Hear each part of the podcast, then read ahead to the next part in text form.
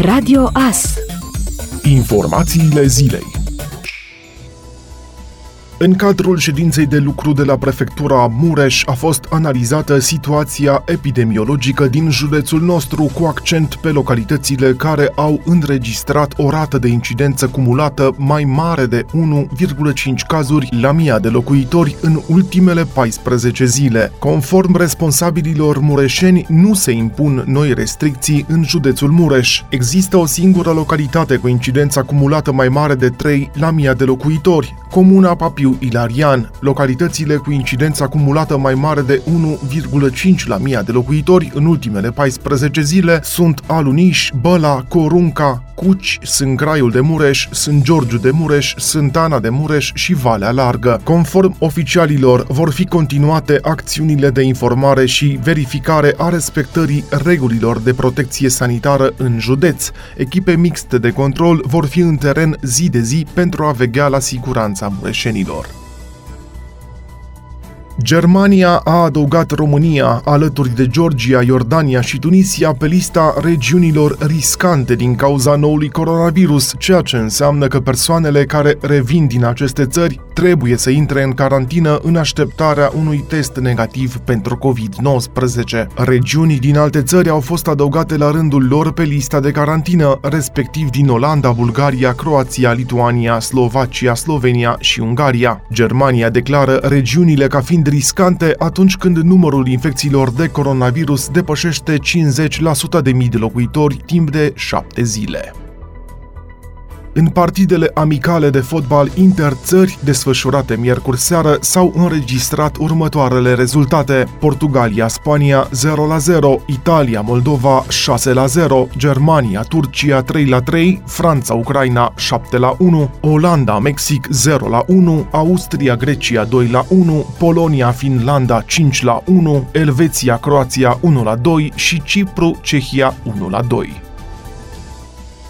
Elevii din învățământul preuniversitar acreditat, autorizat, ar putea beneficia de gratuitate la serviciile publice de transport local și județean, rutier, naval, cu metroul, precum și feroviar, la toate categoriile de trenuri, clasa a doua pe tot parcursul anului calendaristic. Prevederile au fost adoptate miercuri de Senat în calitate de for decizional al Parlamentului, prin amendarea legii educației, dar pentru a intra în vigoare mai trebuie promulgate de șeful statului. Inițial, proiectul mai stabilea că toți elevii pot intra gratuit la muzee, concerte, spectacole de teatru, operă sau film și la alte manifestări culturale și sportive organizate de instituțiile publice, însă proiectul în acea formă a fost declarat neconstituțional. În vederea asigurării gratuității prevăzute, decontarea cheltuielilor se va face de la bugetul de stat prin transfer către unitățile administrativ-teritoriale. Gratuitatea va fi asigurată de către autorități autoritățile locale prin subvenționarea operatorului de transport. Totodată, elevii vor avea dreptul la decontarea cheltuielilor cu transportul de interes public desfășurat în alte condiții decât sub forma unui serviciu public. Decontarea se va realiza de către unitatea de învățământ, mai stabilește proiectul adoptat. Guvernul Orban a transmis că nu susține proiectul, subliniind că gratuitatea nu se justifică pe tot parcursul anului calendaristic,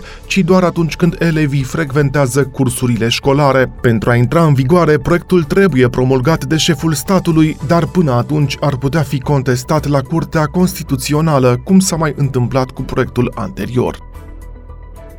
România se menține pe locul 45 din 163 de țări și pe ultimul loc în clasamentul statelor membre ale Uniunii Europene, potrivit studiului de indice de progres social 2020 privind calitatea vieții și bunăstarea socială. Indicele de progres social măsoară calitatea vieții și bunăstarea socială a cetățenilor din 163 de țări în baza analizei a trei dimensiuni principale. Metodologia presupune acordarea unui punctaj pentru elementele încadrate clasificate în categoria nevoilor de bază, și anume hrană și îngrijire medicală de bază, apă și salubritate, locuință și siguranță personală pentru cele care țin de bunăstare, accesul la educație de bază, accesul la comunicații și informații, sănătatea și bunăstarea, calitatea mediului și pentru elementele care țin de oportunități, drepturile personale, libertatea personală și de alegere, incluziunea, accesul la educația avansată. În baza punctajului acordat, țările din clasament sunt grupate în șase categorii categorii în mod descrescător. În clasamentul mondial, România se regăsește în primele 50 de țări la două dintre cele trei categorii analizate, nevoi de bază și oportunități,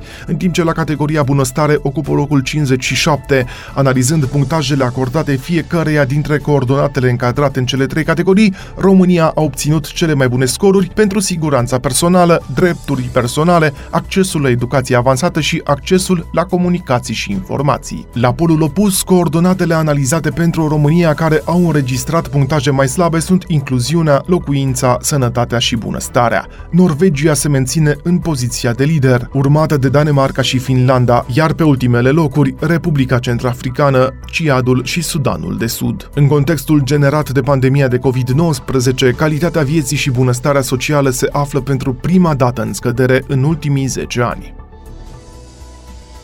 Ritmul de lucru înregistrat la tronsonul Târgu Mureș-Târgu Neamț al autostrăzii A8 este destul de slab, a afirmat ministrul transporturilor Lucian Bode la o întâlnire de lucru cu o parte dintre factorii implicați în proiectul autostrăzii A8. În ceea ce privește solicitările autorităților locale, Lucian Bode a dat asigurări că acolo unde este posibil, autoritățile împreună cu antreprenorul vor găsi soluții agreate de comun acord. Șeful de la trans Transporturi a subliniat că pentru a avea o rețea extinsă și interconectată de infrastructură rutieră rapidă de transport în România, proiectele de infrastructură sunt complementare și absolut necesare. Conform unui comunicat de presă al Ministerului Transporturilor, Infrastructurii și Comunicațiilor, Lucian Bode s-a întâlnit miercuri cu o parte dintre factorii implicați în proiectul autostrăzii A8, tronsonul Târgu Mureș-Neamț. În urmă cu circa un an și jumătate, Asociația Pro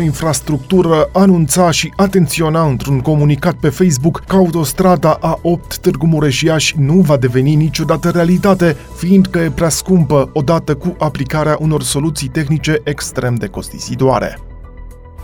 Mureșanul care ar fi încercat să răpească o fată de 12 ani care se îndrepta spre școală în localitatea Nimigea a fost prins, a anunțat inspectoratul de poliție județean Bistrița Năsăud. Este vorba despre un bărbat de 41 de ani din județul Mureș care a fost identificat pe raza localității bistrițene Romului, situată la granița cu județul Maramureș. Față de acesta a fost dispusă măsura reținerii pentru 24 de ore începând de miercuri seara, urmând a fi fi prezentat în fața procurorului cu propunere de punere în mișcare a acțiunii penale și ulterior dus în fața instanței cu propunere de arestare preventivă. Cel care a sunat la 112 pentru a raporta incidentul a fost tatăl fetei, iar mașina cu care s-a deplasat bărbatul a fost identificată cu ajutorul camerelor video instalate în localitatea Nimigea. Conform Ager Press, polițiștii au deschis dosar penal pentru tentativă de lipsire de libertate în mod ilegal.